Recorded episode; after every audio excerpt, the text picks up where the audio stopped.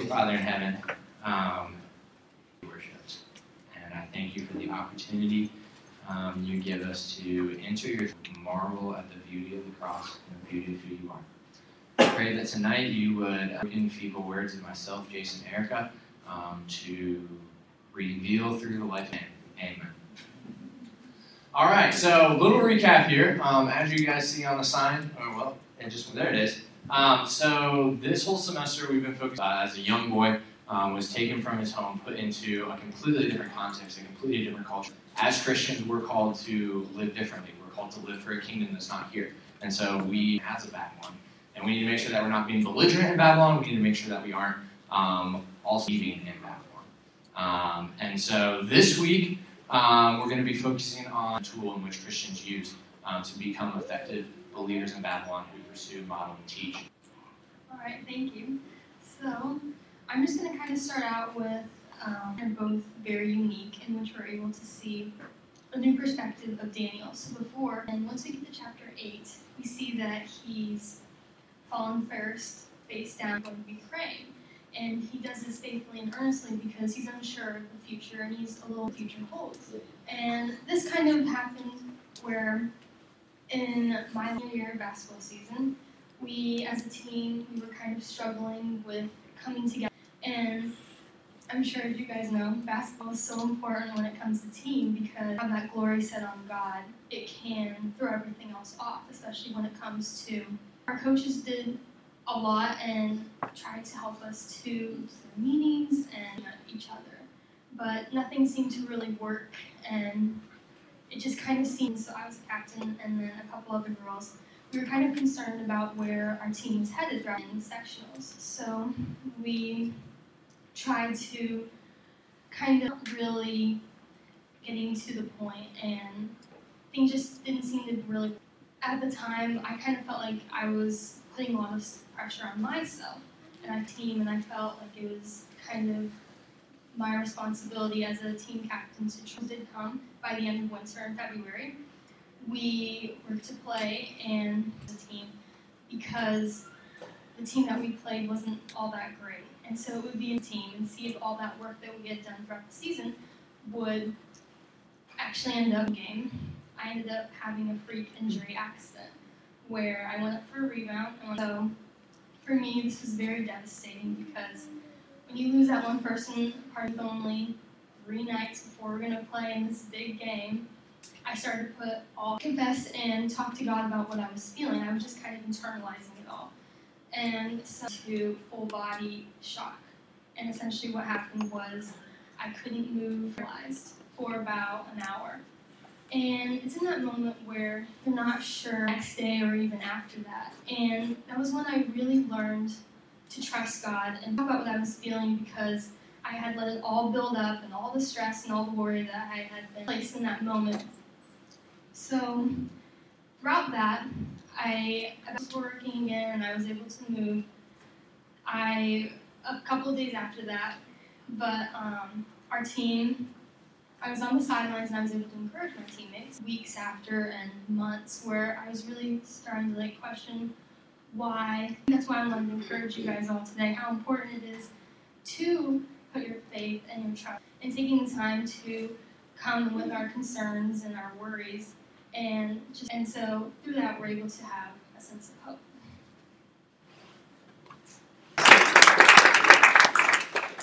So I, I think the thing that I love which Erica said, looking out this passage, is that even in the midst of where he is, where Daniel is, he trusts God, and with the rest of our time here is what does it look like to talk to God? What does it look like to pray to God?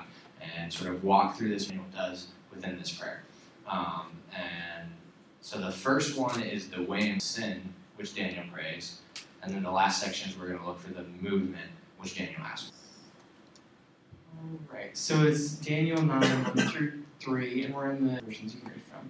So, it was the first year of the reign of Darius the Mede, the son of Ahasuerus, who became king of the Babylonians. During the first year of his reign, I, Daniel, learned from reading the word of the Lord as revealed to Jeremiah the prophet that Jerusalem must lie desolate for 70 years. So I turned to the Lord and pleaded with him in prayer, wore rough burlap and sprinkled myself with ashes. All right, so the first thing that's super cool about this passage is um, it's kind of kind of reminiscent of in Luke where Jesus' disciples go to him and they say, "Hey, Jesus, teach us how to pray," right? Because I think that's a common thing which a lot of us face is we're like we're commanded to pray, we're told to pray, but like what does it look like? You know, we've all seen the people who pray these super long prayers that go on for hours and you fall asleep during them, and then you know there's people like Mike who just get up there and say Amen. Like that's the prayer sometimes. it happened in high school. Mike's an awesome guy. You should get to know. But right, and so like a lot of times, just like, how do we pray? What is this supposed to do? And So the cool part about this passage is that walks us through what Daniel was doing. It walks us through how he was doing it. It walks us through what he was talking about. And so the, there's three where we pray, um, and it starts there during the first year of King Xerxes' reign. Talking about um, so the Celtics, not the basketball team, um, but the people who, and so they believe that um, in the world, there were areas of the world in which they were closer because those were places where they could talk to the gods about their problems and do sacrifices and things like that. Um, about what Christians believe is that um, when Jesus died on the cross, uh, in the old Jewish temple, there was a huge curtain. It was like 40, 60 feet tall. I can't remember the dimensions right now. Holy of Holies, which was where God resided. And only you know special people who were from a and approach God and talk to God. Um, and the beautiful thing was when Jesus died, that curtain was shut off. So that is a God thing that got shredded. What that was, it was a symbol of, symbol that to God. It didn't take anyone special. It didn't take a special place. It was everybody. And, and that's what we see here is that um, the best place to pray is everywhere, in which your prayer is going to be more heard than another situation. Um, and that's the first beautiful thing we see. Daniel is reading with his Bible open. It makes reference to the fact that Daniel is reading from the prophet Jeremiah which like reading the same passages from Jeremiah that you and I can read. Like that's, that's a pretty insane thing. Like I always kind of think that like the Daniel was born and then he did his thing, but like no, like Jeremiah lived way before Daniel, and Daniel had the opportunity to to God.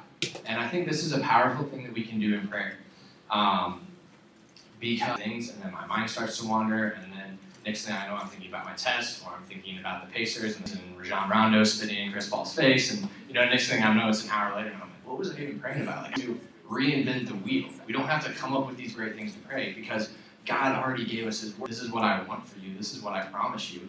So all you have to do is go read it and pray it back to the passage. And as you're reading through it, you'll see something. You'll read a sentence which reminds you of something you're going through. Like, hey, God, like I just thought of this situation. I need this in this situation. And then you keep reading through the passage.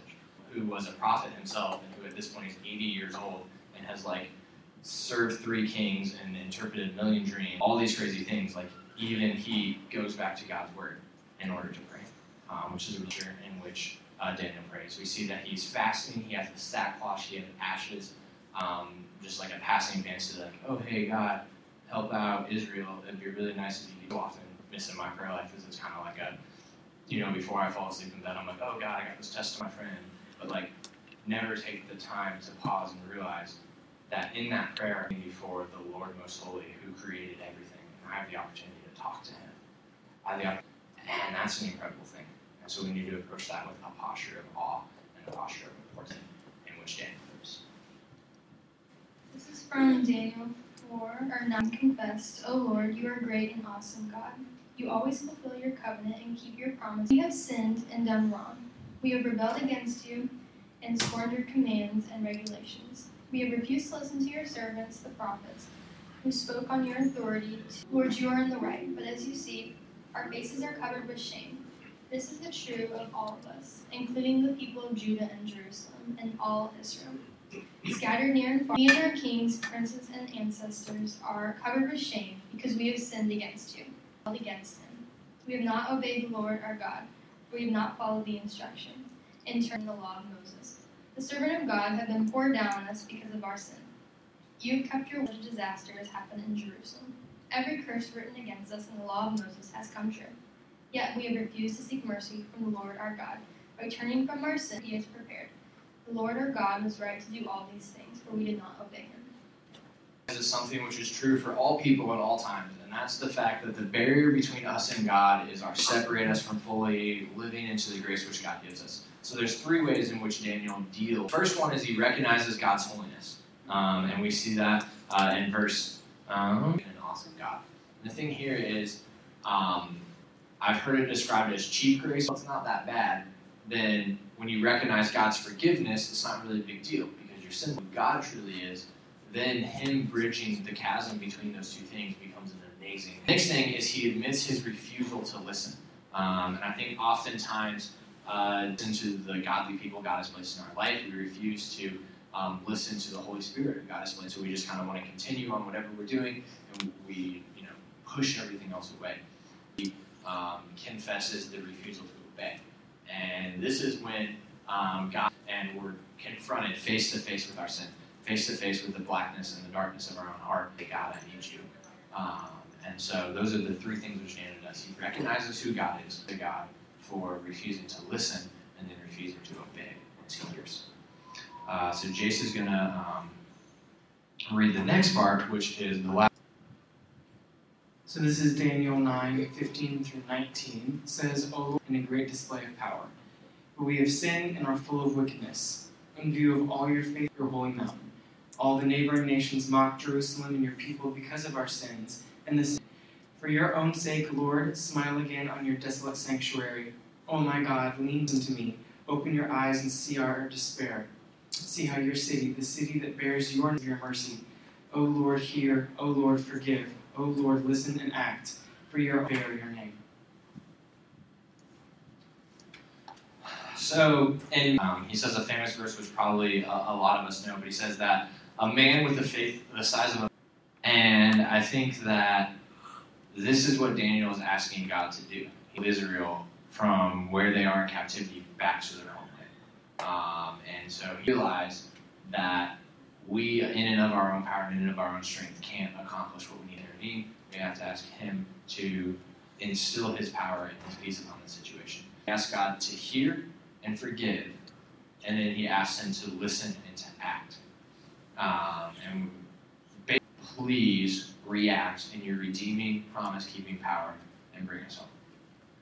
And I don't know like where I need to daily pray that and daily live in that and say, God, promise keeping power to be instilled into this situation, whatever that may be, whether that's you know any of those things. Um, just praying that redeeming promise keeping power into. I think the, the last part of this is what is see that we have the words we need to pray, we have the access we need to pray, confess our sins, and yet so often we don't ask for God to move. I think sometimes it's fear which holds us back. It's fear of us wondering if God will show up. I show up in our lives. I think it's the distractions we allow to place in ourselves, and I think it's the fact that, um, and we'll talk about this a little bit later. Um, but when our prayers are positioned to be the most powerful, is when the devil sets up prayers and the most blocks and tries to keep us from praying. And I think it's so important to need to the power and the saving grace of Jesus. Um, so.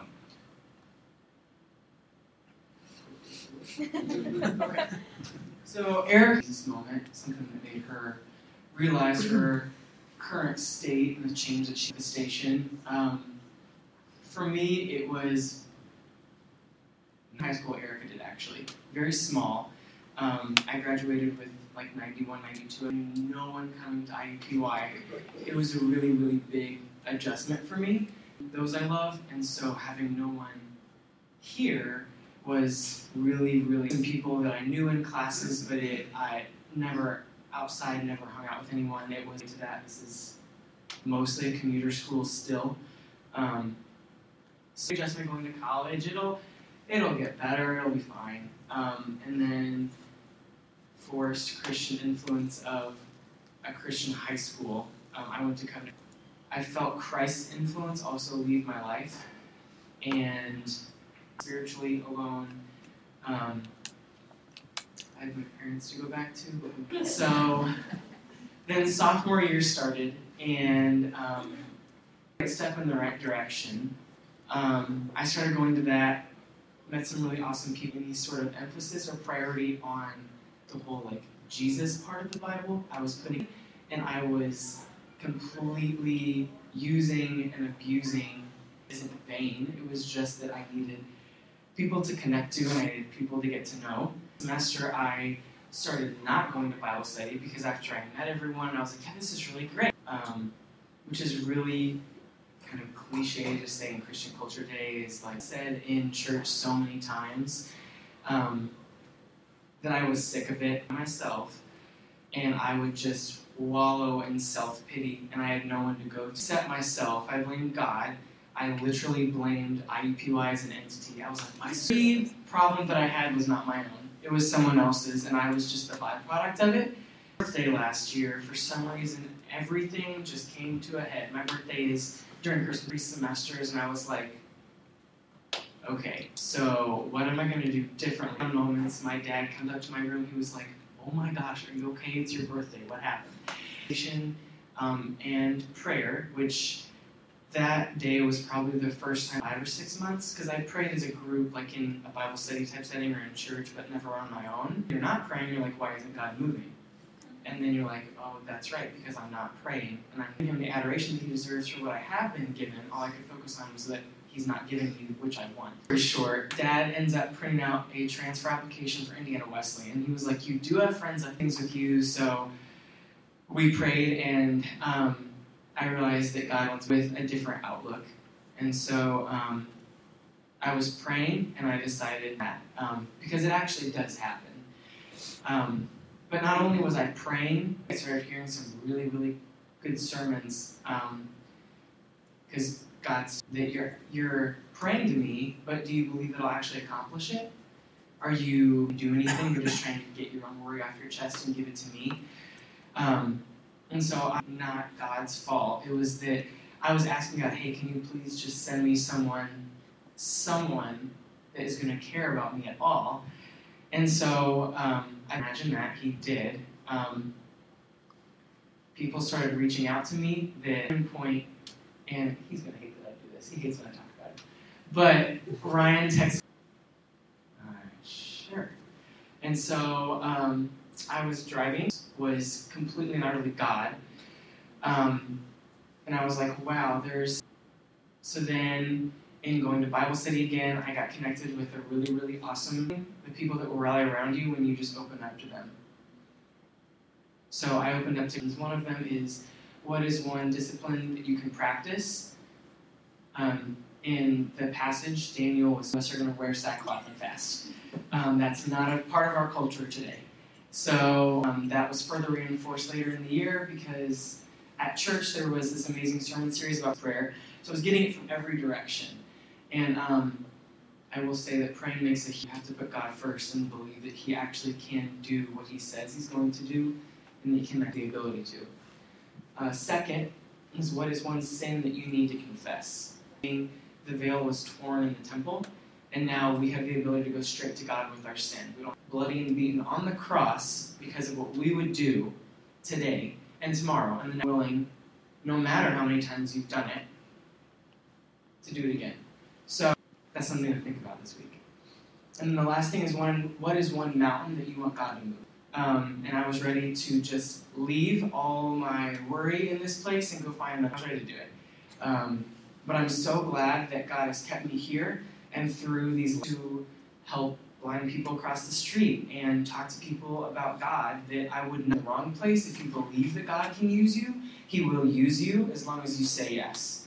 So might, you might as well open up and let God's will be accomplished through you. Because it's, it's a powerful, what's a sin you need to confess and what's a mountain. So I encourage you all to pray those things.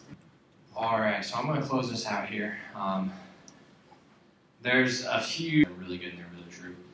um, the first one is that God is ready to act if we are only ready. To. The next one is we have to pray more before we can see what God has in store.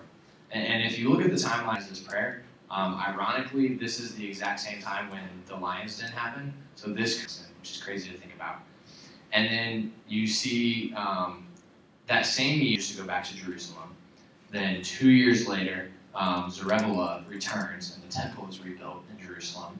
And then um, 20 years later, Ezra comes back and brings the law back to Jerusalem. And then, and all of those things started with this prayer that Daniel prayed. Um, prayer that Daniel refers a couple times to the faithfulness of God to Moses. And so that means that his faithfulness in the past of your life or of other people's lives will is that the faithfulness which God showed to people like Abraham Moses, Daniel Piper, Mark Dever, Tim Keller, Christine Caine, and all these people. The same faithfulness because God is unchanging. And that's freaking cool. Um, I know we're right at time, so if you guys gotta go to sleep, feel free to leave. Um, but we're gonna do something a little different. Ethan, if you at this passage. Um, Jace talks about three action points. So discipline, a sin. Um, Ethan's passing out the um, the arc for this week, which is a passage of scripture from uh, Daniel 8 on it. And so what we're going to do is we're just going to have everyone um, sort of push the chair to the side, get down on their knees, um, put the art in front of them. So that's the posture, the way in which we're going to pray. And then we're just going to have a time of silence. I want everybody to identify something in their life that is a barrier between them and God. Um, something that's a sin, whether it's a pride, whether it's a sense of self-sufficient, um, whatever that may be. Identify something as a barrier between you and God, and admit to God what that is, and um, ask His forgiveness for the times in which you have not listened, the times in which you have not obeyed to His call to get rid of that. And then we're going to also think about one mountain, one thing which you want God to move. Maybe it's a test tomorrow. Maybe it's a roommate situation. Um, maybe it's you know a family situation and a brokenness there. Um, I don't know what it is. Everybody's mountain is different. Um, so that's what we're going to do right now. We're going to take a couple minutes to do that. Um, so yeah, everyone just go ahead. Um, push the stuff aside. I know it's going to feel weird to get down on your knees, um, but we are entering the presence of an Almighty God who has the power to move whatever we need moved. Um, so go ahead and take a minute and identify whatever that barrier is, and then identify whatever mountain you need moved. And then after a couple of minutes, I'll go ahead and close this out in prayer. We'll be done for the night.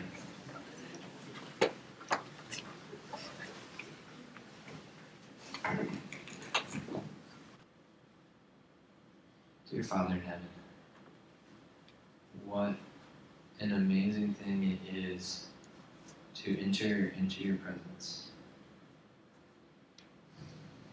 to come before the King of the universe, the God who created everything with a mere spoken word, a God who loves us so much that he sacrificed his very son so that we could have this opportunity. God, I pray that tonight in our hearts and in our minds, um, that through the power of prayer, you would allow us to reach a new depth of understanding of who you are, a new joy in living through the grace that you provide, and a new love to show to others around us. God, we thank you for who you are. We confess the times we have failed to recognize your greatness. We confess the times we have failed to confess our sin. And we ask for you to move in the situations in our lives which seem unmovable. And in Jesus' name, amen. All right, so you guys just did the easy part. In your own head, quietly to yourself, you talked about where you needed God to show up and what you need to change. So my challenge to you guys now is find somebody in your life, a friend, a mentor, a pastor, maybe it's Jace, myself, or Erica, and verbalize what you just told God. Um, and ask that person to partner with you in prayer and ask that person to hold you accountable um, to living into a prayerful posture of life. All right. Have a fantastic Monday and a great Tuesday because Monday is basically. You guys are awesome.